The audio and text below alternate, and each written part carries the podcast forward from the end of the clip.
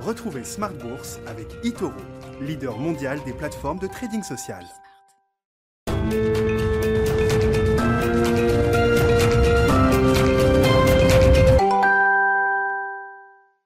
Et c'est reparti pour Smart Bourse, votre double dose quotidienne de marché en direct sur Bismart. Chaque jour à la mi-journée, 12h30, 13h et le soir, la grande édition, le grand digest de l'information économique, financière et boursière pendant une heure à partir de 18h30. Au sommaire ce soir, cette séance de correction généralisée sur les marchés. On va évidemment très largement y revenir. Une séance de sell-off, on l'a vu sur les marchés euh, boursiers en Europe avec une baisse de plus de 3% en cours de séance pour le CAC 40 et les autres indices européens. Le CAC 40 qui tenu sur les niveaux de 6250 points avant de se rattraper un petit peu. On reste quand même sur une baisse substantielle en clôture de plus de 2,5% pour le CAC à l'arrivée, 6295 points pour le CAC 40 cash ce soir avec un peu plus de volume que la normale. Ça n'est pas non plus un volume monstrueux. On est à un peu plus de 4 milliards d'euros échangés ce soir sur le marché parisien. Sell-off généralisé évidemment sur les marchés américains également. Une séance en cours avec une baisse entre 1 et 2% pour les grands indices à Wall Street. La volatilité remonte d'un cran puisqu'on voit le VIX qui revient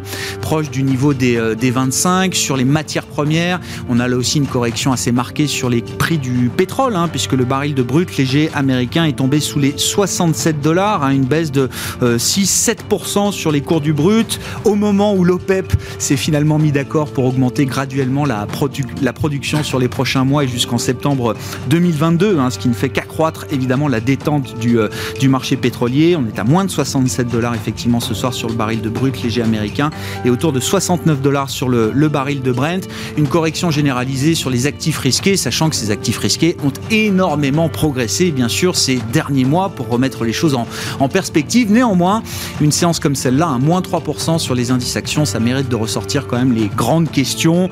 Où en est-on des euh, fondamentaux économiques notamment? Quelles sont les anticipations du marché sur la croissance et l'inflation demain, sur les résultats d'entreprise également?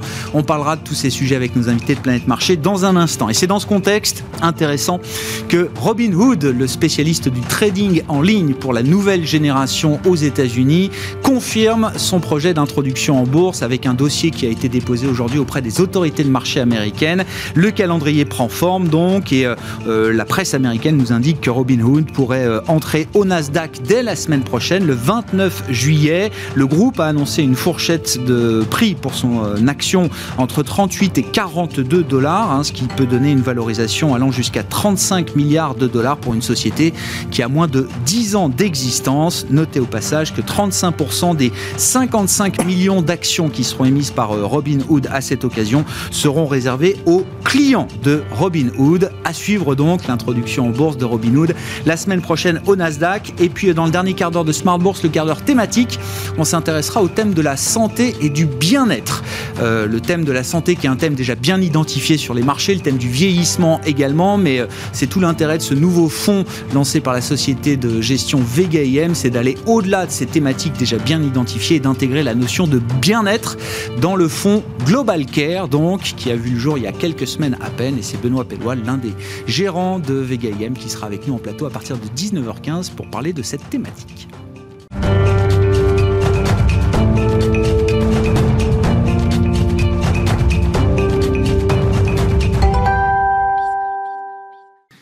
Et c'est une forme de liquidation aujourd'hui sur euh, les marchés avec un gros trou d'air pour les actifs risqués et pour les marchés boursiers en Europe notamment. Le résumé complet de cette séance après la clôture à Paris, c'est avec Alix Nguyen depuis la salle de marché de Bourse Direct. La bourse de Paris clôture en forte baisse de 2,5% à 6295 points. L'indice parisien est sur le point d'atteindre sa plus forte baisse de l'année. Wall Street, de son côté, poursuit son recul. Une chute globalisée, donc, qui s'explique pour l'essentiel par la flambée des contaminations aux variants Delta dans le monde, mais aussi du fait de la persistance des tensions inflationnistes. Les investisseurs redoutent un coup d'arrêt de la reprise économique Les valeurs liées au tourisme et à l'aéronautique sont toujours les plus touchées, comme Air France KLM, Airbus et Accor, en baisse d'environ 3 à plus de 6%. La foncière commerciale Unibail Rodamco Westfield abandonne pour sa part plus de 7%. Cela intervient après l'annonce d'un pass sanitaire qui devrait être exigé dans les centres commerciaux de plus de 20 000 mètres carrés. Euh, à noter qu'aujourd'hui, le rendement des bons d'État américains à 10 ans passe sous les 1,2%. Et puis cette semaine, les résultats trimestriels devraient donner la tonalité quant à la capacité des entreprises à maintenir l'amélioration de leurs bénéfices face aux tensions inflationnistes. Aux États-Unis, 76 sociétés du S&P 500 s'apprêtent à présenter leur trimestriel, à commencer par IBM euh, ce lundi après la clôture de Wall Street. Et en France, Alstom Publicis Group et Thales euh, se plieront à l'exercice. S'agissant des valeurs à suivre, euh, Zoom Vidéocommunication a trouvé un accord pour acheter le fournisseur de logiciels d'informatique dématérialisé Five9 dans le cadre d'une transaction évaluée à environ 14,7 milliards de dollars. Pershing Square Tontine Holdings renonce au rachat de 10% du capital d'Universal Music Group. La transaction doit dorénavant être menée par le fonds d'investissement du milliardaire américain William Ackman. L'éditeur américain de logiciels Autodesk met fin aux négociations en vue du rachat de son concurrent australien Altium. Cela intervient quelques semaines après le rejet par ce dernier d'une offre de 3,2 milliards d'euros. Dans le secteur du luxe, le fonds de capital investissement cofondé par le géant LVMH L. Catterton va acquérir une participation de 60% dans le groupe de luxe italien Etro. Et puis Carmat réalise la première vente d'un cœur artificiel à Aeson en Italie. Selon l'entreprise, il s'agit d'un événement qui ouvre la voie à son développement commercial. Place à l'agenda demain en France, Alstom donc ouvrira le bal des publications. L'entreprise dévoilera son chiffre d'affaires du premier trimestre de son exercice 2021-2022. Peu de statistiques en revanche, à l'exception euh, des mises en chantier et permis de construire américains. Ils sont, selon le consensus Bloomberg, attendus en hausse au mois de juin. Alex Nguyen qui nous accompagne en fil rouge aujourd'hui sur Bismart depuis la salle de marché de Bourse Directe. Thank you.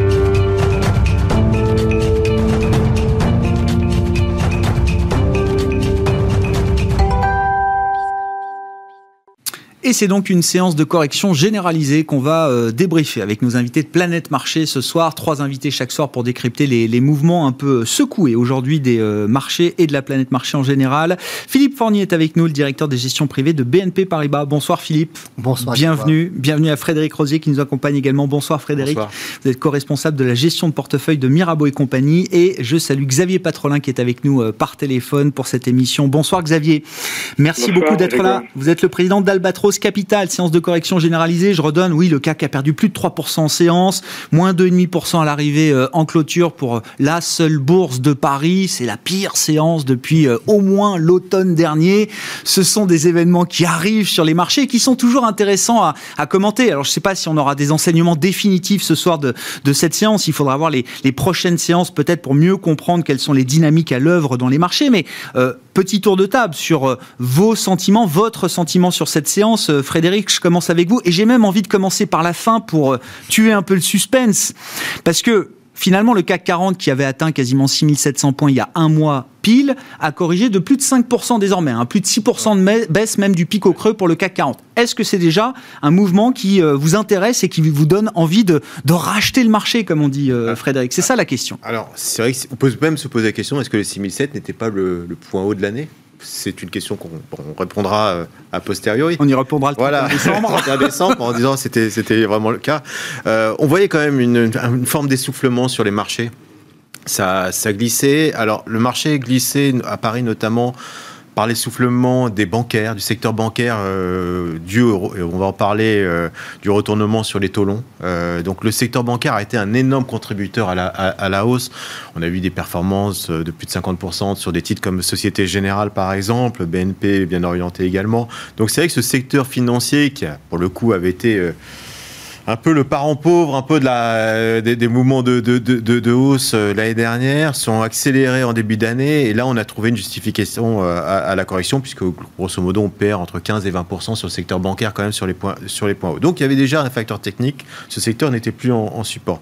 D'autres secteurs étaient également fragilisés. On, on, voyait, on sentait quand même une petite faiblesse toujours encore du soutien sur des valeurs un peu défensives. Mais là, pour le coup, on a un mouvement qui était beaucoup plus homogène aujourd'hui ça qui m'intéresse, c'est que euh, d'habitude, c'est vrai qu'on a distinction, et là on a senti que c'était un mouvement qui était plus, euh, effectivement, qui ressemblait à un sell-off. Euh, un peu de, vente, euh, de gestion passive. Donc ça entraînait un peu le marché de manière euh, homogène. Une baisse indiscriminée, vous dites aujourd'hui C'est l'idée d'une capitulation presque En tout cas, sur la première partie de la, séance, puis après, au fur et à mesure, on a commencé à trouver quelques valeurs sur lesquelles se positionner un peu plus défensives, qui avaient atteint techniquement des seuils de correction qui étaient significatifs, voire de l'ordre de 10%. Donc on commence à voir des investisseurs se repositionner sur des, sur des dossiers. Je pense notamment le secteur du luxe qui, malgré tout, sur le point haut. Alors, on comprend avec l'histoire du variant et éventuellement des imitations de, des voyages qui peut éventuellement peser, et le ralentissement chinois aussi qui pèse bien sûr sur ce secteur. On a vu que cette thématique euh, était pesante et là trouver peut-être une forme de support. On a des gros poids comme Total aussi, euh, avec la, correction du titre qui vient de plus de 40, 41, 42, se positionner à 35 et on voit quand même des zones de support très très fortes. Donc je pense que le marché se cherche, trouve pour l'instant des points de, support. Je suis pas convaincu que ça soit euh, totalement fini. Je, pense qu'il y a encore 2 ou 3 de, de, baisse supplémentaire. Ce qui va être intéressant pour le coup, c'est que on a connu une phase de baisse il n'y a pas si longtemps de 2% et on a rebondi le lendemain ou le surlendemain. Là, ça va être très intéressant. Début juillet, il y a eu cette espèce de trou d'air en quelques séances à peine. On, est, on était retombé d'ailleurs autour de 6350 points, un niveau qu'on a enfoncé au cours de cette euh, séance et c'était reparti en direction des 6005, euh, aussitôt dit, aussitôt fait. Donc, je dirais que la réponse, on l'aura demain. Si ah, ça. La, réponse, on l'aura demain. Si effectivement il n'y a pas de rebond et qu'on finit par exemple au plus bas aux États-Unis et que ça entraîne le marché, il est possible qu'on aille chercher peut-être 6150 comme point de support. Voilà. Après, aller plus bas, honnêtement, j'ai du mal à l'imaginer dans l'immédiat parce que je ne crois pas que la thématique Covid soit une thématique aujourd'hui suffisante pour enfoncer le, enfoncer le marché. Je pense que une thématique de, ralentissement économique, ça, ça peut être une thématique de, renfoncer des, points bas. Honnêtement, je pense qu'aujourd'hui, on a appris à vivre avec, euh, avec le Covid qu'on a la vaccination, qu'on voit bien que la reprise de, de, la, de la pandémie se passe essentiellement dans les zones non vaccinées aux États-Unis. Donc je pense effectivement, on aura peut-être des limitations, mais je ne pense pas que ça soit suffisant pour, euh, franchir. Vous voyez pas la vague delta euh, générer autant de autant de, comment dire euh, euh, autant de problèmes sur la croissance et sur le rythme d'activité que les vagues précédentes. De toute façon, à chaque à chaque vague qui passe, on a un poids de plus en plus faible finalement sur les indices. Donc c'est comme tout, hein, le marché, il s'habitue et on s'est habitué à vivre avec. je pense aujourd'hui que cette vague 4, qui est beaucoup moins entraîne beaucoup moins de conséquences sanitaires, en tout cas moins de d'hospitalisation, on, sent pouvoir quelque part la maîtriser. Et Boris Johnson va dans ce sens-là, puisque aujourd'hui il considère que le Covid-24, c'est une forme de grippe euh, un peu poussée, mais il, en tout cas, il le traite comme ça. Et il, refuse de fermer aujourd'hui son économie. Donc euh, voilà. Bah, c'est le premier jour. Hein. C'est le premier jour. On, Pour la stratégie britannique, c'est honnêtement pour ceux qui, pour ceux qui, qui vont à Londres. la vie est revenue quasiment à la normale depuis pas mal de temps déjà à Londres. Donc je pense que le marché peut se faire à cette vague 4. Bon, Philippe, vos, vos, les éléments d'analyse qu'on peut apporter peut-être autour de, cette séance, euh, et puis, euh, encore une fois, toujours cette question, est-ce que c'est déjà des, des points d'entrée pour euh, certains investisseurs sur les marchés? Chez vous, il y a un mois, il y a un mois, on trouvait que c'était très haut, et on trouvait qu'effectivement, on attendait un point de respiration et de consolidation. Je crois qu'on est arrivé plus que dans la respiration, plutôt un peu dans la consolidation. Euh, effectivement, on n'est peut-être pas complètement au bout, je suis d'accord avec ce qui, a, ce qui, a, été dit à l'instant, mais objectivement, le, le, marché se pose des questions, et c'est ça l'expression des questions qui sont posées, c'est plus de volatilité, vous la faire, faire marqué pour le, pour le marché américain tout à l'heure, c'est vrai pour tous les marchés. Et plus de volatilité, pourquoi? Parce qu'en fait, on est au croisement des incertitudes. Incertitude sur la crise sanitaire et ce qui pourrait en découler, variant Delta, est-ce que ça va être vraiment aussi euh, pénalisant que ce qu'on a connu? Et je suis d'accord avec la réponse pour nous, non. Hein. Néanmoins, c'est une inconnue. Hein. Effectivement, pour l'instant, les hospitalisations, ce qui est ça qui compte au bout du compte, ne montent pas. Et donc ça, c'est plutôt une bonne nouvelle. Mais il faudra voir dans la durée si ça reste toujours vrai. On a toujours devant nous en précurseur le Royaume-Uni et Israël, hmm. qui sont très vaccinés, beaucoup plus qu'on ne l'est en France, par exemple, mais qui aujourd'hui ne voient pas effectivement une flambée des hospitalisations, alors même qu'ils ont une flambée des cas. On, le verra vite au Royaume-Uni, puisque je crois que c'est le pays dans le monde qui connaît la plus forte progression, là, sur les derniers jours, du nombre de nouveaux cas de contamination. Je crois qu'il y a l'Indonésie qui est un foyer aussi là, assez exponentiel en termes de nouveaux cas.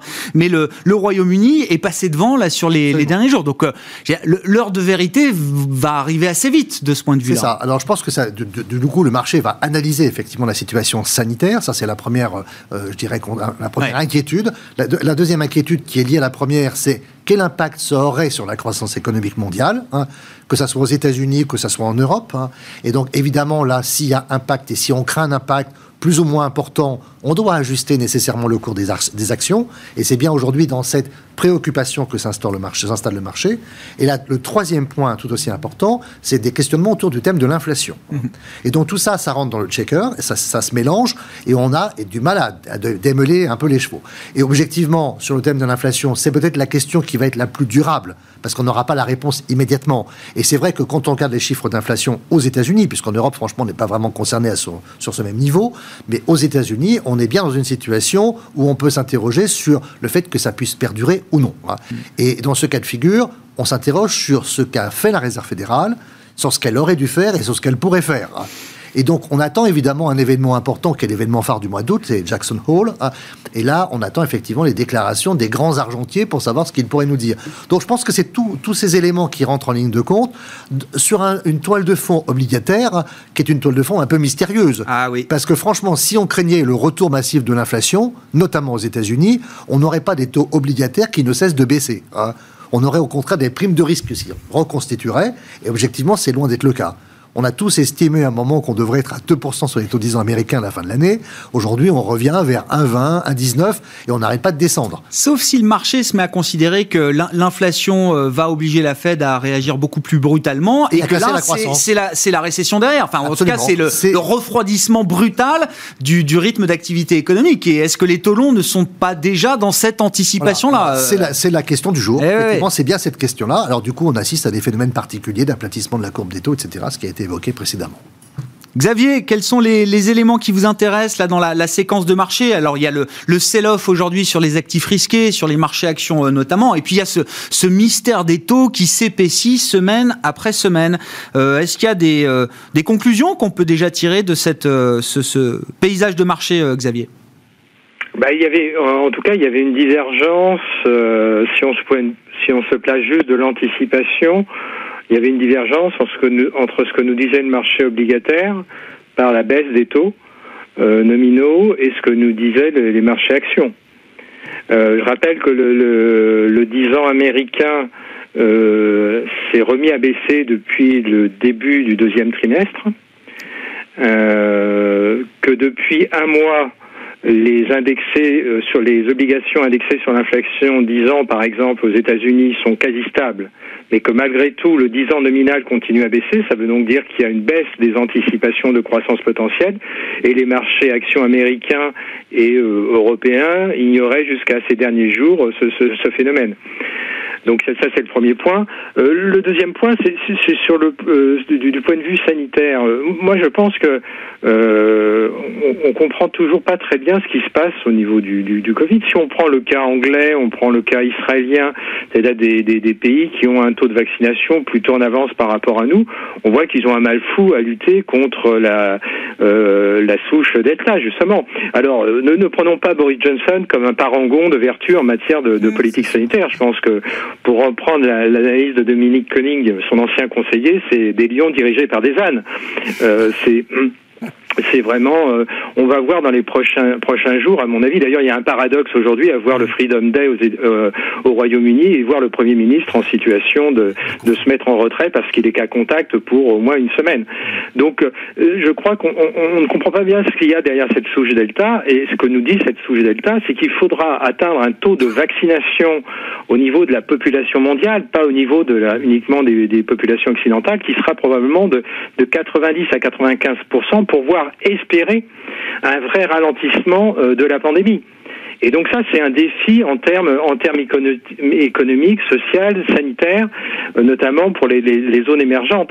Euh, et donc c'est pas sans conséquence sur nos anticipations euh, d'un retour aux fameux jours heureux, parce que au fond, depuis les annonces des, vaccins ARN messagers de début novembre de l'année dernière, on était sur un scénario en faisant très court, hein, d'espèce d'éradication que le Covid, la page était tournée à moyen terme, que la vaccination était la réponse. Non, la vaccination est la réponse, mais à condition de vacciner non pas 70% de la population, mais probablement 90 à 95% de la population, et pas des populations occidentales, de la population mondiale.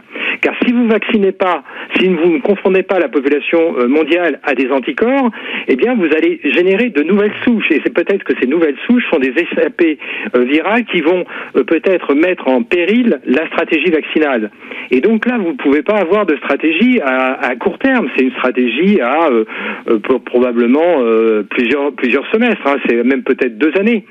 Et là, vous allez avoir dans les prochaines semaines les Jeux Olympiques au Japon, et vous allez avoir une fabuleuse vitrine de ce qui va se passer. Le Japon, c'est une c'est une île, comme tout le monde, comme chacun le sait, et qui est obligé de s'ouvrir de s'ouvrir de manière très très très marginale, mais de s'ouvrir aux, sportifs du monde entier. Et vous allez avoir une, une caisse de résonance médiatique sur lesquelles les, les investisseurs internationaux vont réagir qui est que non seulement on va avoir les performances en termes de médailles d'or, médailles d'argent à travers euh, les différentes nations, mais on va aussi avoir les performances en termes de tests positifs. Mm. Et ça, ça, à mon avis, ça va stresser beaucoup de monde. Et donc on est dans cette situation euh, où on réintroduit euh, des espèces de, de, de, primes de risque sur les classes d'actifs, alors plus ou moins doucement, plus ou moins brutalement. Aujourd'hui, c'est un peu brutal sur le marché, les marchés actions, mais probablement ça sera peut-être pas suivi de, de, de phénomènes de, moins grande ampleur dans, dans les jours à venir. Mais en tout cas, ce qu'il faut retenir, c'est qu'on réintroduit des primes de risque sur les classes d'actifs euh, risqués. Le mouvement, et d'ailleurs c'est intéressant de voir simultanément un mouvement sur les marchés actions et un mouvement sur les matières premières.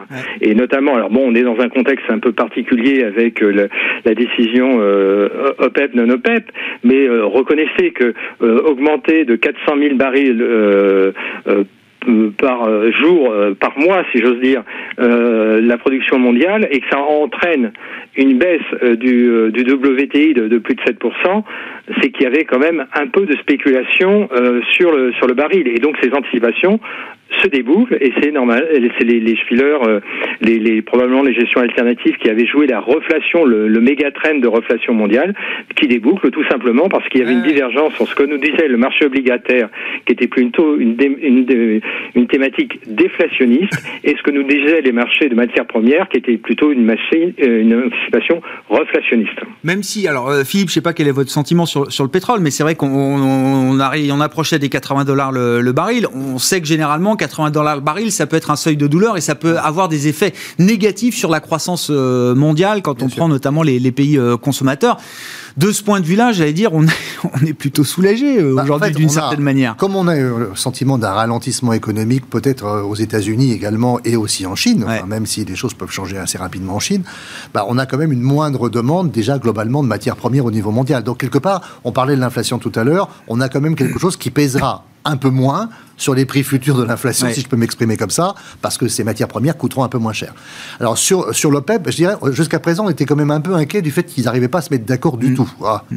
Et on trouvait quand même que ça commençait à être un peu longuet. Donc aujourd'hui, la bonne nouvelle, c'est qu'ils se sont mis d'accord. Alors 400 000 barils, effectivement, c'est pas non plus euh, euh, énorme. Hein. Mais c'est vrai, je rejoins ce qui a été dit, ça s'est dégonflé quand même très rapidement. Donc quelque part, il y avait effectivement cette spéculation, mais quelque part, c'est quand même une bonne nouvelle. Bonne nouvelle pour les entreprises qui utilisent évidemment cette matière première.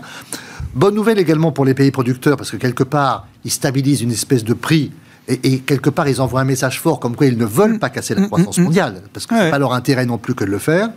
Et en même temps, on a évidemment pour toute l'économie mondiale plutôt un plus. Bien sûr. Oui, c'est une petite bouffée d'oxygène. je dirais, euh, dans un monde plus incertain, c'est plutôt une nouvelle plus favorable. Tant qu'on ne revient pas sur des prix négatifs, euh, voilà, on reste sur des niveaux qui sont euh, peut-être des niveaux un peu plus fers avec l'équilibre aujourd'hui de l'activité économique dans le monde. Frédéric, je ne sais pas, sur les taux, encore une fois, bon, je comprends effectivement que la vague Delta est peut-être une inquiétude un peu exagérée si on utilise cette, cet élément-là comme un, un prétexte sur, sur les marchés. Néanmoins, les taux longs américains, ça fait déjà deux mois qu'ils baissent. on est tombé à 1,17 aujourd'hui sur le 10 ans américain. Si on, on se met hors période Covid, parce qu'on est tombé à 0,50 sur le 10 ans américain pendant la période Covid en, en, août dernier, si on met une parenthèse autour de la période Covid, on est sur des plus bas historiques pour le 10 ans américain. Oui, mais vous l'avez signalé, il s'est retourné avant qu'on parle du, du, variant Delta qui explose aux États-Unis. Oui, oui. Donc, donc pour moi, ça n'a rien à voir. Je suis, suis oui, désolé. Mais justement, est-ce que c'est pas encore plus grave d'une certaine manière? Oui, je, je, je pense qu'il y a des inquiétudes et, et, les annonces euh, chinoises sur la, sur la croissance ont laissé poindre. On a aussi, par exemple, des grandes maisons, c'est BOFA euh, qui, qui réduit ses perspectives de croissance de, de 0,5. Hein, c'est la seule pour l'instant que j'ai identifiée comme grande institution, grande banque de Wall Street qui révise de 0,5 points sa prévision de croissance américaine cette année, qui passe de 7 à 6,5%. Je, je, regarde souvent et force est de constater que sur l'inflation, ils n'ont pas tort pour l'instant. Donc c'était les premiers à voir que euh, la Réserve fédérale se plantait sur les niveaux d'inflation. Donc on peut leur donner ce crédit au moins quelques temps sur, euh, sur les anticipations de croissance et, et, sur les niveaux d'inflation. L'idée que la Fed était trop complaisante avec ses prévisions d'inflation. Ah, de toute façon, quand, quand vous, vous gourrez trois fois euh, à un moment donné et que, et que les sénateurs vous balancent quand même le fait que vous êtes trompé et qu'ils auront du mal à dormir tant que les niveaux d'inflation ne se sont pas améliorés, on voit qu'il y a une pression politique qui devient de plus en plus forte autour de Powell. Je ne sais pas si vous avez vu un peu. Si, si, bien sûr, j'ai suivi. Alors, j'ai pas suivi celle au Sénat, mais c'est ah la Chambre des représentants, mais qui était du même acabit. Lucas, le, fait, le fait que l'inflation devienne un sujet aussi politique aux ah, États-Unis, c'est un vrai problème pour la Fed. Quand vous avez un euh, représentant du Missouri qui dit euh, Je ne sais, je sais pas d'où vous sortez ces, ces problématiques d'inflation, mais moi, quand je rentre dans ma circonscription, euh, je vois que ça touche les gens au quotidien. Mm. Euh, quand vous avez ce genre de discours par des républicains, on rappelle que Powell a quand même été soutenu par les républicains au départ, euh, je pense qu'il y a une pression politique de plus en plus forte et qu'il ne va pas falloir se gourer parce que ça fait deux ou trois fois que, mine de rien, il, relève, il relève un peu ces niveaux d'inflation et que le transitoire est devenu euh, conditionnel.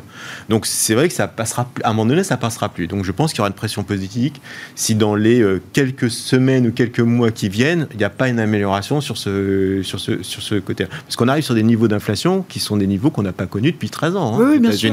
Et, comment on explique la réaction du marché obligataire justement sur la partie longue de la courbe quand, euh, quand on, constate ce que vous dites eh ben, Là, là effectivement, je pense que c'est plutôt des inquiétudes sur sur la croissance. Pour le, le coup qui, euh, mais ça date d'il y a deux, deux, mois, plus de deux mois, qu'on a ce niveau-là. Donc c'est absolument pas pour moi le variant Delta qui a causé ce mouvement. Alors après qu'il accélère, parce que on trouve toujours un catalyseur d'accélération par la suite, mais je pense que la réalité derrière, c'était les premières questions qui se posaient par rapport à la croissance, puisqu'on va avoir un pic de croissance aux États-Unis cette année. Euh, mais la question, est-ce qu'on n'aura pas un pic et ça va pas redescendre peut-être plus bas qu'on l'imaginait? Alors pour l'instant, si on reprend la note de, de BOFA, on est plutôt sur des niveaux qui restent stables sur, euh, sur, euh, sur 2022. On n'est pas en train de revoir à la baisse euh, ces niveaux de croissance. Mais la question, on est en droit de se la poser. Euh, Philippe, les inquiétudes sur la croissance et puis les, les mouvements qu'on attend de la part des politiques monétaires. Euh, Frédéric le disait de manière un peu euh, triviale, mais c'est le, le, coût d'une erreur de politique monétaire dans l'ambiance actuelle. On a l'impression que ça pourrait être un coût très très lourd. Oui, je pense que c'est évidemment le, le cœur du dispositif et c'est ce qu'il faut évidemment ausculter au quotidien. Après, c'est assez compliqué parce qu'une politique monétaire, ça se fait pas sur un coup de dé. Donc il y a des, on installe une politique et ensuite on la déroule, on l'explique, on la déploie progressivement. Et là, euh, faire un virage, euh, je dirais, à 180 degrés sur une politique monétaire, c'est particulièrement compliqué. Et ça, pour le marché, c'est rédhibitoire. Hein. Là, c'est sûr que si le marché comprend qu'on s'est trompé, on va avoir des, une grosse souffrance. Faire un virage, non mais pour que les choses soient claires, c'est une Fed qui commencerait à dire euh, on, est, on est trop en retard par rapport à notre stratégie et notre objectif. scénario, et donc, le tapering va se faire à vitesse, à vitesse grand V. c'est exactement ça. C'est exactement ça. Et donc là, le marché n'est pas complètement prêt à entendre ça. Le marché s'est accoutumé à une musique. La musique, c'était d'abord on a le temps. Hein. La musique, ça a été ensuite, on a le temps, mais on va commencer à préparer les sujets. Donc, ces fameux tapering, on ferme le robinet des 120 milliards que tout à l'heure Xavier a évoqué, qu'on achète chaque mois, etc. On ferme progressivement ce robinet. Donc, on soutient un peu moins l'économie américaine, mais on touche toujours pas au taux d'intérêt court terme. Et puis ensuite, après, donc euh, quelques mois plus tard, on fait une annonce d'abord et on annonce qu'on va monter les taux une fois, deux fois dans l'année 2022-2023. Hein. C'est ça aujourd'hui que le marché en tête. Si effectivement l'inflation dérape massivement, euh, il va y avoir urgence. Et donc tout ce calendrier va s'avancer vers nous en termes de temps et de délai. Hein. Et donc là, le marché va comprendre qu'il y a une erreur Et donc, il y a une perte de crédibilité de la réserve fédérale. Et vous, dites, vous disiez tout à l'heure, Philippe, on, le saura, euh, on le saura demain ou après-demain. C'est après trois gros chiffres d'inflation euh, aux États-Unis, la prochaine marque d'inflation là qui sera publiée euh, fin juillet, enfin ou mi-juillet pour le ou début août pour le mois de juillet, ça va être un chiffre clé d'une certaine manière. Ça le dernier chiffre avant Jackson Hole, la réunion des, banquiers centraux. avant la réunion des grands Si on est encore à plus de 5% aux États-Unis sur l'inflation globale, ce sera un vrai problème. Enfin, il faut en tout cas qu'on ait une décrue de ces chiffres. Même si les chiffres restent importants, et, ils seront certainement encore importants, en tout cas, il faut qu'on enregistre une décrue progressive de ces chiffres. Si au contraire, ces chiffres continuent à monter de façon un peu rapide, là, on va se dire de plus en plus où est l'erreur. Hein. Mm. Et les marchés vont se poser de plus en plus de questions. Donc je pense que c'est vraiment la question de base. Ça ne veut pas dire qu'on aura une inflation durable, parce qu'aujourd'hui on ne peut pas prédire ça non plus, mais ça veut dire qu'il y a quand même des poches dans l'économie américaine de création d'inflation. Hein. Alors on cite toujours, parce que c'est toujours amusant, les véhicules d'occasion. Hein. donc il y a une explosion des prix des véhicules d'occasion. Il y a un marché spécialisé. Ben oui, il n'y a plus de véhicules neufs. Euh, ben non, mais. Voilà, il n'y a plus de véhicules neufs. Mais ça, ça ne va pas durer, ça. et ça, ça ne devrait pas durer. C'est pour ça que certains disent que c'est transitoire. il y a quelques poches comme ça qui sont C'est la moitié de la hausse de l'inflation cœur aux États-Unis, quand même, cette histoire de voitures d'occasion. Hein. On n'imagine pas que les Américains vont être contraints d'acheter toute leur vie des voitures d'occasion. Ça ne peut pas durer comme ça. pas à ce rythme-là. Et puis on peut estimer qu'un jour, il y aura des voitures neuves qui vont revenir sur le marché aussi, peut-être. Les nouvelles futures voitures d'occasion ça. Euh, ça s'appelle des voitures neuves. je pense qu'il y a ça également à surveiller parce qu'il y a quand même des phénomènes accélérateurs un peu comme ceci. Mais il y a quand même une vraie question fondamentale et on va avoir la réponse que, on va dire, à la rentrée de septembre, grosso modo, pour être clair. Hein. Xavier, votre sentiment, enfin, l'évaluation qu'on fait au quotidien en temps réel d'une certaine manière sur euh, sur euh, l'inflation, est-ce que vous avez, est-ce que vous partagez l'idée que la Fed est peut-être en train d'être prise au piège là d'un risque inflationniste qu'elle a mal mal mesuré, mal évalué? Bah, euh, sans doute que la, bah, surtout ce qu'elle ce qu'elle a du mal à évaluer, c'est la, finalité de sa politique monétaire. C'est-à-dire quand vous avez, euh, j'insiste sur le, dispositif de, de, de, reverse repo, mais il est quand même pour le moins étrange dans son montant. Euh, pour, pour, pour, nos auditeurs, le reverse habituellement les banques déposent euh, auprès de la Banque centrale des, obligations souveraines pour obtenir de la liquidité. Actuellement, le système bancaire américain fait diamétralement l'inverse. C'est-à-dire, il dépose de la liquidité qui est censée lui fournir la Banque centrale européenne, euh, la Banque centrale américaine, pour obtenir en, en, en pension euh, des obligations, des obligations souveraines américaines. Et donc quelque part, il y a une boucle qui tourne. Il y a quelque chose, il y a quelque chose d'aberrant. Et, pourquoi c'était un sujet, un sujet central? Parce que on est post-pandémie. Alors la, pandémie a entraîné des disruptions dans toutes les chaînes de production, d'alimentation, de, de, stock inter, de, intermédiaires, de produits finis et non finis. Et les produits finis, l'un des produits finis les plus exemplaires, c'est les voitures. Et pourquoi il y a des problèmes sur les voitures? Parce qu'il y a des problèmes sur les composants, notamment les composants électroniques, mais pas uniquement. Mais prenez l'Europe. Vous avez Qui a fait une déclaration toute récente qui a dit que, euh, que en Europe qui est une société qui connaît des affres et des difficultés euh, par ailleurs, était obligée de remonter ses tarifs parce qu'elle n'arrivait plus à se fournir auprès des constructeurs automobiles en, flotte de véhicules parce que les constructeurs automobiles européens privilégiaient les ventes unitaires auprès des particuliers.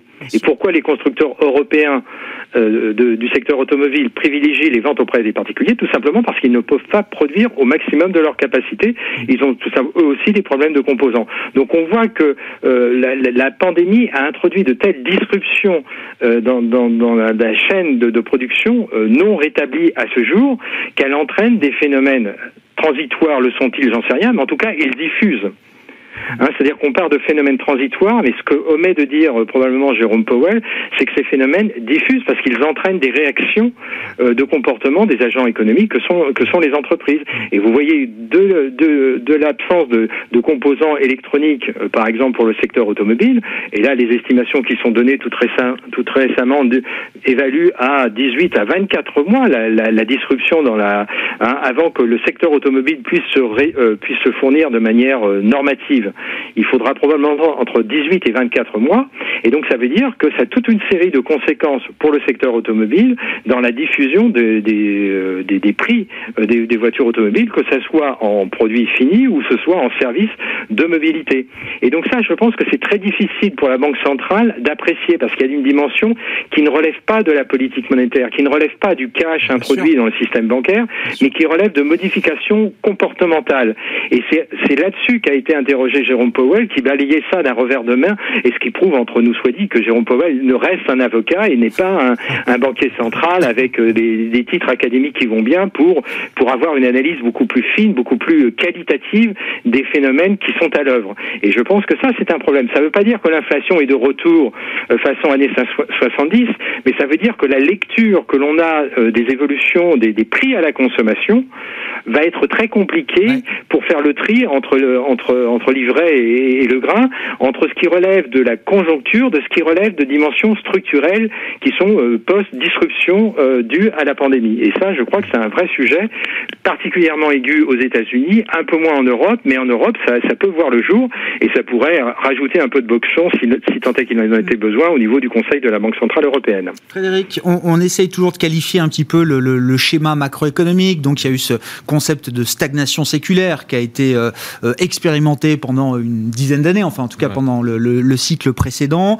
Est-ce que le, le, terme de stagflation pourrait correspondre à la, la période euh, future, une ah. croissance normalisée et un régime d'inflation un peu supérieur à ce qu'on a connu précédemment? je, je, crois parce qu'il y, a une chose qu'on n'a pas notée, c'est il y a le fait de, la perception d'inflation va changer aussi le comportement des, consommateurs. C'est-à-dire que et on le voit, hein, cette, idée de l'inflation, elle s'instille doucement dans la tête des consommateurs américains. On le, voit à travers les enquêtes. Ils ont, on mesure les anticipations d'inflation des ménages sur un an, sur cinq ans. Ces anticipations-là, elles sont beaucoup plus élevées que d'habitude. Le, risque, par exemple, je, je donnais ce chiffre-là. Les loyers aux États-Unis plus 9%, c'est le rythme le plus élevé depuis qu'on fait des statistiques sur les loyers. Donc accélération des loyers. Donc là, c'est clairement le consommateur qui va percevoir ça. Euh, L'ONU a un indice sur, sur l'alimentaire, le panier alimentaire, plus 40% depuis le début de l'année. À un moment donné, le consommateur qui a du mal effectivement à payer son, sa, voiture, en tout cas à payer des prix euh, aberrants, euh, va percevoir cette inflation. Et qu'est-ce qui, quelle va être sa réaction? Il va demander une augmentation. Et on va avoir à un moment donné un, cercle vicieux qui va se mettre en place, c'est-à-dire que on va avoir une pression, et, ça a été dit encore sous l'édition de, de, Paul, c'est qu'à un moment donné, la, personne qui subit cette inflation va réclamer tout naturellement une augmentation. pour l'instant, il y a 8-9 millions d'Américains qui ne sont pas revenus, qui sont pas revenus dans l'emploi. C'est pas le hein. cas. C'est pour ça que peut-être avant que le pouvoir de négociation euh, change de côté. Oui, mais euh, ça dépend aussi secteur par secteur. Il faut il faut il faut intégrer aussi secteur par secteur. Mais c'est peut-être ça le plus gros danger. Je pense que le marché Là où on a le plus grand risque, c'est le jour où on arrivera dans ce sentiment de plein emploi. Parce que là, on va dire, tiens, tous les leviers qui se mettent en place et on va avoir une tension inflationniste. Donc je pense qu'il y a, des, fondamentaux aujourd'hui qui font que cette inflation va être légèrement supérieure à l'inflation qu'on a connue sur le, sur le cycle précédent, notamment parce qu'il y a des problématiques climatiques aujourd'hui qui provoquent, euh, vous l'avez vu, il y a des pays aujourd'hui qui sont en, stress euh, alimentaire très très fort. On a des sécheresses très très fortes dans l'ouest des États-Unis. Donc je pense qu'il y a structurellement cette inflation qui va être générée, qui va être durable, la transition énergétique qui va faire qu'on a une demande de cuivre qui va exploser dans les années à mmh. venir, que le prix de l'énergie va exploser. Donc je pense effectivement que structurellement l'inflation va être plus élevée. Voilà. Après, est-ce que ça va s'accompagner par normalisation de la croissance, oui. Plus oui, oui naturellement, parce qu'on ne va pas continuer sur ce, rythme-là. Donc après, c'est voilà, ça va être les curseurs, mais je pense que le vrai danger, effectivement, c'est peut-être le risque du plein emploi et une tension salariale beaucoup plus forte. Bon, qu'est-ce qu'on fait à ce stade sur les marchés Là, je reprends. non, mais la question de, une fois qu'on a dressé un peu le panorama et le sentiment du moment, euh, qu'est-ce qu'on fait sur les marchés là aujourd'hui si je, si je vous dis il faut être sélectif, j'ai l'impression de répéter euh, un truc bah... par à la crème et ça sert à rien de dire ça. Oui, mais vous pouvez le dire, mais il faut dire euh, ce qu'il faut, ce qu'il faut sélectionner alors. Non, honnêtement, je pense que c'est valeur par valeur. Je pense qu'il faut regarder le niveau de correction qu'on a connu. Là, vous n'avez pas envie de racheter le marché dans son ensemble? Non, pas encore. Pas très loin, mais pas encore. Je pense qu'il y a des, des secteurs aujourd'hui qui, sont, qui ont connu une correction significative.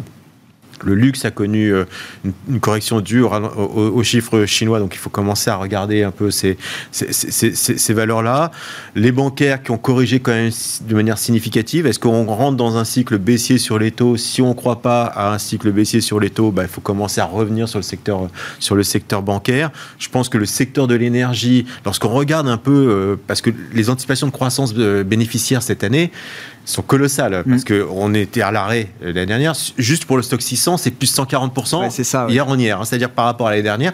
J'avais 100% en tête, mais c'est 140%. 140% de croissance par rapport à au trimestre de l'année dernière. Et ce chiffre a été revu de 50%. Depuis le début de l'année. Donc on voit que les analystes aujourd'hui sont en train de pousser ça, et il y a trois secteurs qui se distinguent dans cette euh, montée finalement des, des, des, earnings. L'automobile, parce qu'on ne vendait pas une seule voiture mhm. euh, l'année dernière, l'énergie, le, le, secteur euh, bancaire et basic resources, c'est-à-dire toutes les, matières premières.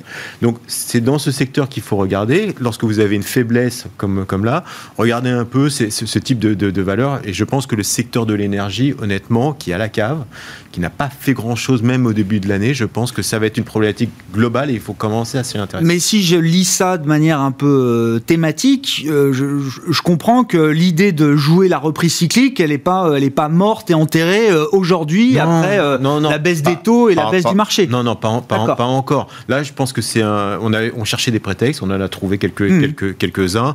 Si les taux continuent à baisser, effectivement, les valeurs de croissance, il faudrait regarder de, de, de nouveau. Maintenant, je pense qu'il y a une petite incertitude qui justifie d'aller regarder plutôt aujourd'hui ces valeurs qui sont un peu sous-valorisées. bon, qu'est-ce qui vous intéresse en termes de secteur de valeur là dans une phase de marché euh, euh, corrective, euh, Philippe? On verra si on baisse encore de 2-3% ou si la correction a atteint son, son point culminant aujourd'hui. comme je dis en introduction, on attendait la respiration, consolidation, donc on arrive dans cette zone, donc effectivement c'est une zone où on commence à regarder ce qu'on va faire. Bon, je rejoins sur un certain nombre de secteurs. Le secteur bancaire, par exemple, on croit aussi que les fondamentaux de ce secteur en Europe s'améliorent, donc euh, on croit aussi à ce secteur. Pour ça, il faut que la pente de la courbe des taux soit au rendez-vous, ce qui n'est pas tout à fait le cas aujourd'hui, mais c'est donc un bon point d'entrée.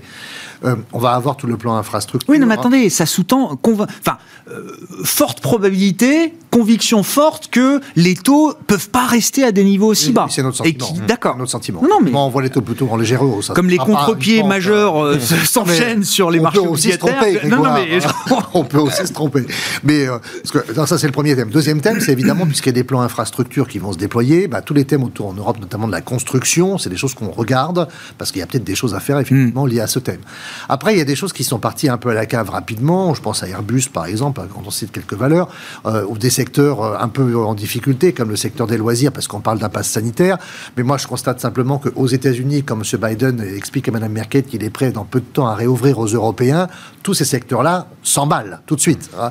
Donc je me dis qu'il y a peut-être également une fois qu'on aura passé le choc du pass sanitaire français, hein, euh, je pense qu'on va le digérer quand même un petit peu vite après les vacances, ben, on va peut-être revenir sur des secteurs en se disant ces secteurs-là, ok, en fait, quand ils sont pas si pénalisés que ça, on montre un pass, ok, on monte sur un bateau, bon. Donc tout ça, c'est des secteurs qu'on peut regarder progressivement, hein, et, c'est vrai qu'aujourd'hui, c'est plus des choix de valeur dans chacun de ces secteurs mmh. que d'un achat massif. Aujourd'hui, on n'a pas envie de racheter un indice, euh, soit parce que le CAC 40 a baissé de ce que vous avez énoncé tout à l'heure. Frédéric, non Non, non, oui, c'est vrai. Par exemple, ce qui souffle le plus, c'est ce qu'on appelle la, thématique du reopening, là, euh, depuis, ah euh, depuis deux jours. Donc, euh, il est clair, c'est vrai que dans, le, dans les loisirs, dans le travel, nous, on a une valeur qu'on aime bien, c'est Ryanair, qui se retrouve finalement renforcé aujourd'hui, parce que quand, vous regardez un peu la concurrence, il n'y a plus de concurrence. Je veux dire, il y a quasiment plus de concurrence. Euh, la plupart des compagnies classiques ont dû vendre des slots, céder des slots. Euh, on a les compagnies nationales qui ont été refinancées. Euh, voilà, il y a certaines qui ont disparu depuis. Donc, on, s'aperçoit que les compagnies aériennes qui ont les meilleurs, meilleurs bilans aujourd'hui sont en position de force pour la reprise de, du, du, du, Je voyage. sais plus si c'était Ryanair ou EasyJet qui communiquait sur combien de temps ils pouvaient tenir sans faire voler d'avion, mais c'était monstrueux. Mais, c'est des des, mois et des mois N'oubliez pas une chose, de trésorerie qui leur permettent de tenir. La différence des autres compagnies, elles sont propriétaires de leurs avions. Donc, elles n'ont pas de cash à, sortir. Donc, elles ont un bilan qui est très très sain et peuvent tenir très très longtemps. Et elles voient leurs concurrents euh, bah oui, quelque part. Euh, euh, les voilà. Les autres. Donc, elles se retrouvent considérablement renforcées. Et même si on est dans une situation sanitaire tendue, on voit bien que le, le, voyage en Europe, intra-européen, finalement, il risque de se renforcer parce qu'il y a plus de chances aujourd'hui d'aller voyager en Europe que de dire je prends le risque d'aller en, Asie. Euh, et donc une euh, Ryanair, vous mettez pas ça dans la catégorie pari spéculatif À court terme spéculatif, mais sur les fondamentaux absolument pas spéculatif. À court terme, J'en conviens, on peut perdre 10%, c'est pas pas le problème. Mais vu la solidité de la société, c'est absolument pas aujourd'hui un pari spéculatif. Xavier, pour conclure avec vous sur, euh, bah, je sais pas, où est-ce que vous voyez les, intérêts du marché aller dans les prochains jours, prochaines semaines, prochains mois, prochaines années? Bah, pour moi, on, est, on rentre dans une phase de normalisation et les marchés sont trop chers, les marchés actions sont trop chers. Euh, pour avoir un ordre d'idée sur le euh, sur le marché parisien, on doit avoir actuellement 3 3,5 points de PE en trop par rapport à une évaluation normative sur une vingtaine d'années. Donc ça veut dire euh, qu'on a un potentiel pour que le marché soit intéressant pour investir. Il faudrait qu'il soit globalement, je vais faire bondir hein, mes interlocuteurs ou les éditeurs, mais il faudrait qu'il soit 1000 points plus bas. Le, bon prix du marché, c'est pas 6002, 6002 et des brouettes, c'est 5000. Donc le marché est très cher, donc il y, a une bulle. Euh, il y a quand même une prime de risque substantielle aujourd'hui sur les actions, euh, Xavier. Hein, c'est sûr. Oui, mais ça, enfin, la, prime de risque, euh, faire une comparaison de prime de risque avec une, un tel interventionniste des banques centrales est quelque chose d'erroné parce que ça suppose que sur un, placement action qui est un, par, par essence un actif de duration longue, vous présupposez que les banques centrales auront un comportement de très long terme, que le quantitative easing est là pour l'éternité. Ce que je ne crois pas. Donc on doit introduire dans une stratégie d'investissement le fait qu'on en sorte. Et quand je parlais de normalisation, mmh. c'est bien cela. On est en train de rentrer dans une phase de normalisation monétaire. Jérôme Powell, probablement parce que le régime d'inflation aux États-Unis est transitoirement perturbé, et euh, en Europe tout simplement parce que l'ordolibéralisme allemand continue à dominer la stratégie de la Banque centrale européenne, qui a fait euh, une espèce de, de, de, revue stratégique bâclée et qui va devoir retrouver des compromis avec la position euh, de la zone marque, et la position de la zone marque va probablement conduire à un, interventionnisme de la Banque centrale moins, moins, puissant. Donc ça veut dire que la valorisation des, des des actifs risqués ne peut plus uniquement reposer euh, sur euh, cette stratégie de, spread relatif entre les obligations souveraines et le rendement produit par les actions. Il faut intégrer la dynamique bénéficiaire et la dynamique bénéficiaire continuera à être positive. Hein, ça, je, ne le nie pas, mais elle va être absorbée pour partie par euh, la réintroduction des primes de risque. Et le, le, d'ailleurs, si vous regardez l'évolution du, du, price earning, c'est un moyen, mais il y en a, il y en a d'autres, du price earning du marché parisien depuis le début de l'année il est en baisse. Hmm. Il est en baisse. Et euh, simplement, le, PE a absorbé globalement un tiers de la hausse des perspectives bénéficiaires à aujourd'hui. Euh, probablement qu'à la fin de l'année, il aura absorbé euh, pas loin de 50% de la hausse des, des, bénéfices. Et sur 2022, on aura une une tendance bénéficiaire qui sera moins puissante et toujours un déclin euh, des, des, des, ratios de valorisation. Donc on est rentré, je ne vais pas dire qu'on est rentré dans un marché baissier, mais on est rentré dans un marché euh, action où on va réintroduire des primes de risque, mmh. tout simplement parce que les, les, investisseurs ne tiennent pas pour euh, axiome de départ que la Banque centrale européenne ou que la Fédérale Réserve vont maintenir un quantitative easing jusqu'à la fin de jusqu'à la jusqu'à l'éternité quoi. Et donc euh, ah bah, il faut plutôt avoir une stratégie de, de jouer plutôt des, des, des entreprises qui ont, euh, on va dire, des, des, entreprises qui ont un profil garde, c'est-à-dire qui ont des ratios de valorisation qui sont pas trop élevés, avec une structure bilancielle euh, pas dégradée. Hein. Il faut il faut fuir à mon avis la dette parce qu'on est dans un environnement de dette deflation euh, et euh, qui ont une, une, une, croissance de leur euh, activité qui est le, le, moins cyclique possible. C'est à mon avis les, les, les entreprises qui vont dans les trimestres à venir tirer leur épingle du jeu, ce qui est au fond le, le cœur un peu du, du, du marché qui a contre-performé depuis 12 euh, à 18 mois. Merci beaucoup, merci messieurs, on s'arrêtera là pour ce soir. Xavier Patrolin, président de l'Albatros Capital, Philippe Forny, directeur des gestions privées de BNP Paribas et Frédéric Rosier, co-responsable de la gestion de portefeuille chez Mirabeau et compagnie à Paris.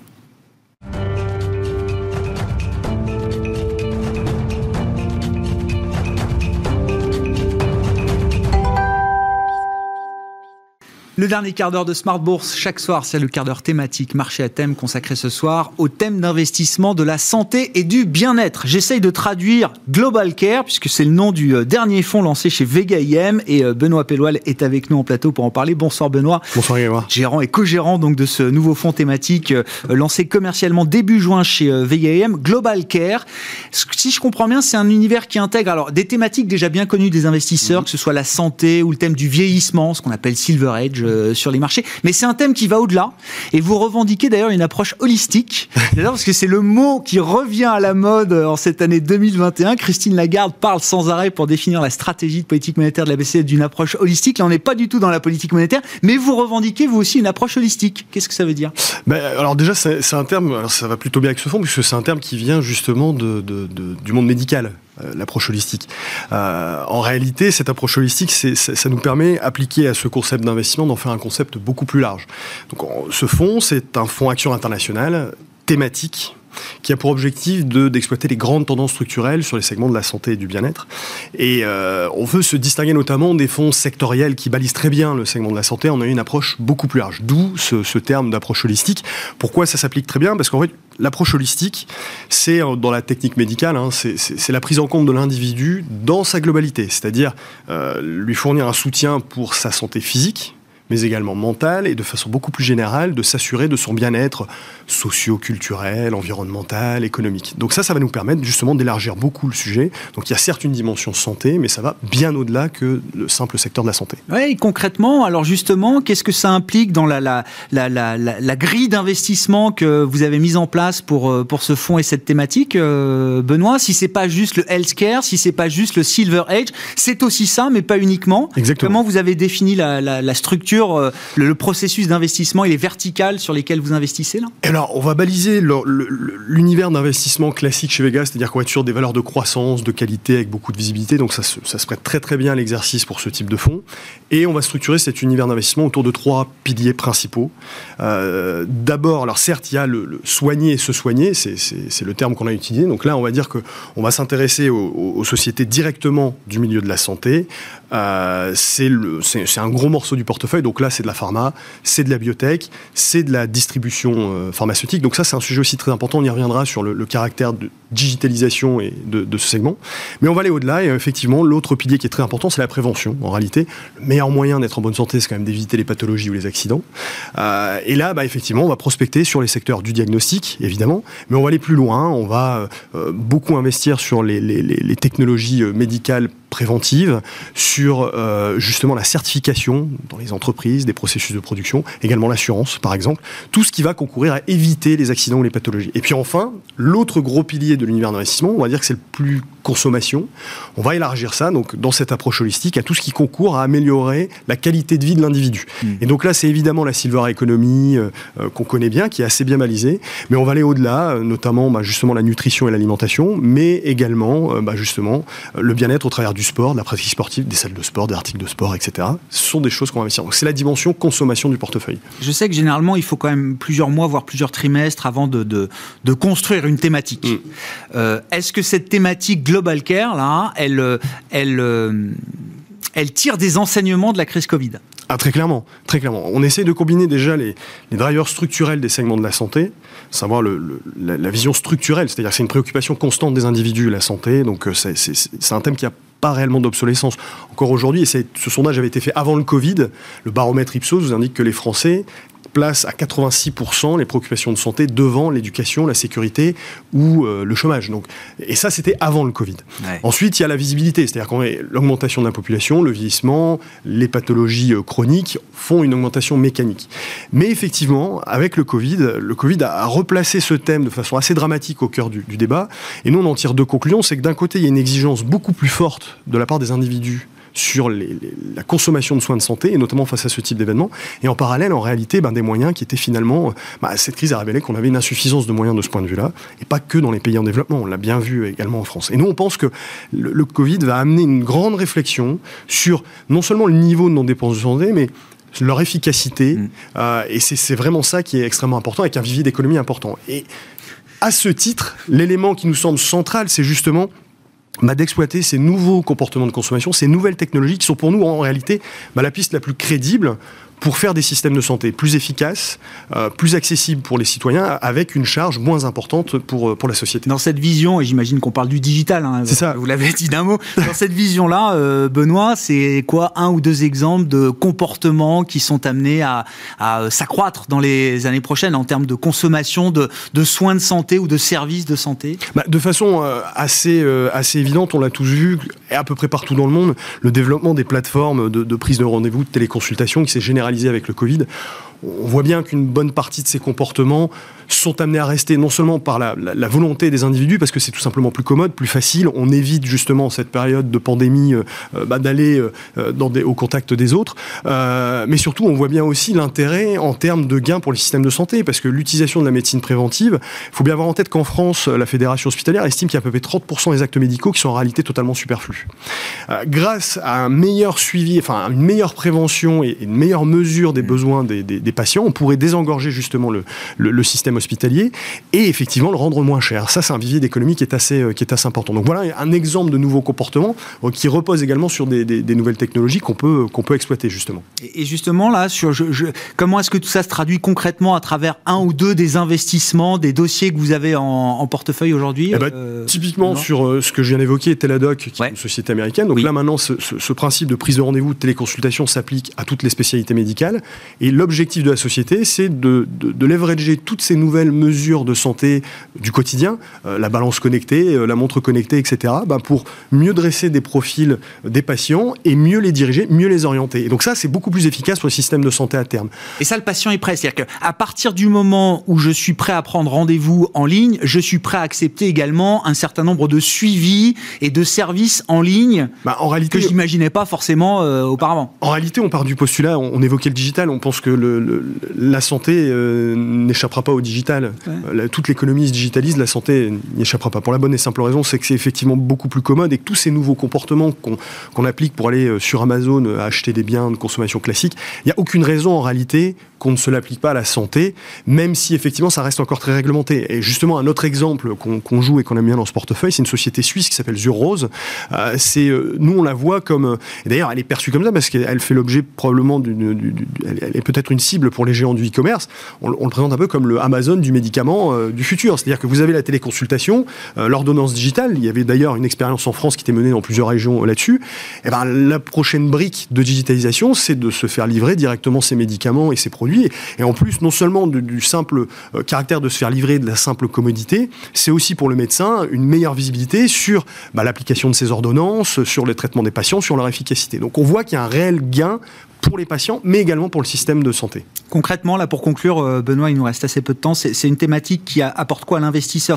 C'est une thématique tout terrain, c'est une thématique fonds de portefeuille, c'est une thématique euh, défensive avant tout. C'est euh, comment vous le qualifiez? Alors, c'est effectivement une thématique défensive. D'ailleurs, dans notre dans, notre dans notre gamme, on, on jouait beaucoup des thématiques très industrielles, très technologiques. Celle-ci vient explorer, explorer les valeurs de croissance à vocation un peu plus défensive. C'est-à-dire qu'il y, a de la pharma, il y a de l'alimentation, donc un comportement boursier, on va dire avec un, bêta un peu moins élevé. Néanmoins, c'est pas que ça. Encore une fois, il y a beaucoup de technologies médicales et de mm. digitalisation et beaucoup de sociétés qui sont improprement classées dans la pharma, alors qu'en réalité, ce sont des boîtes de tech.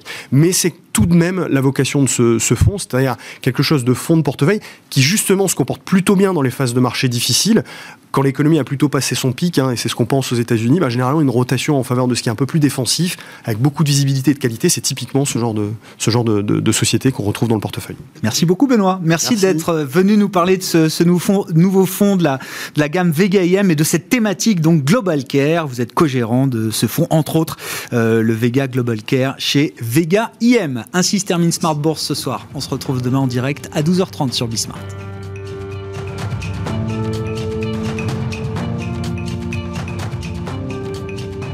C'était Smart Bourse avec Itoro, leader mondial des plateformes de trading social.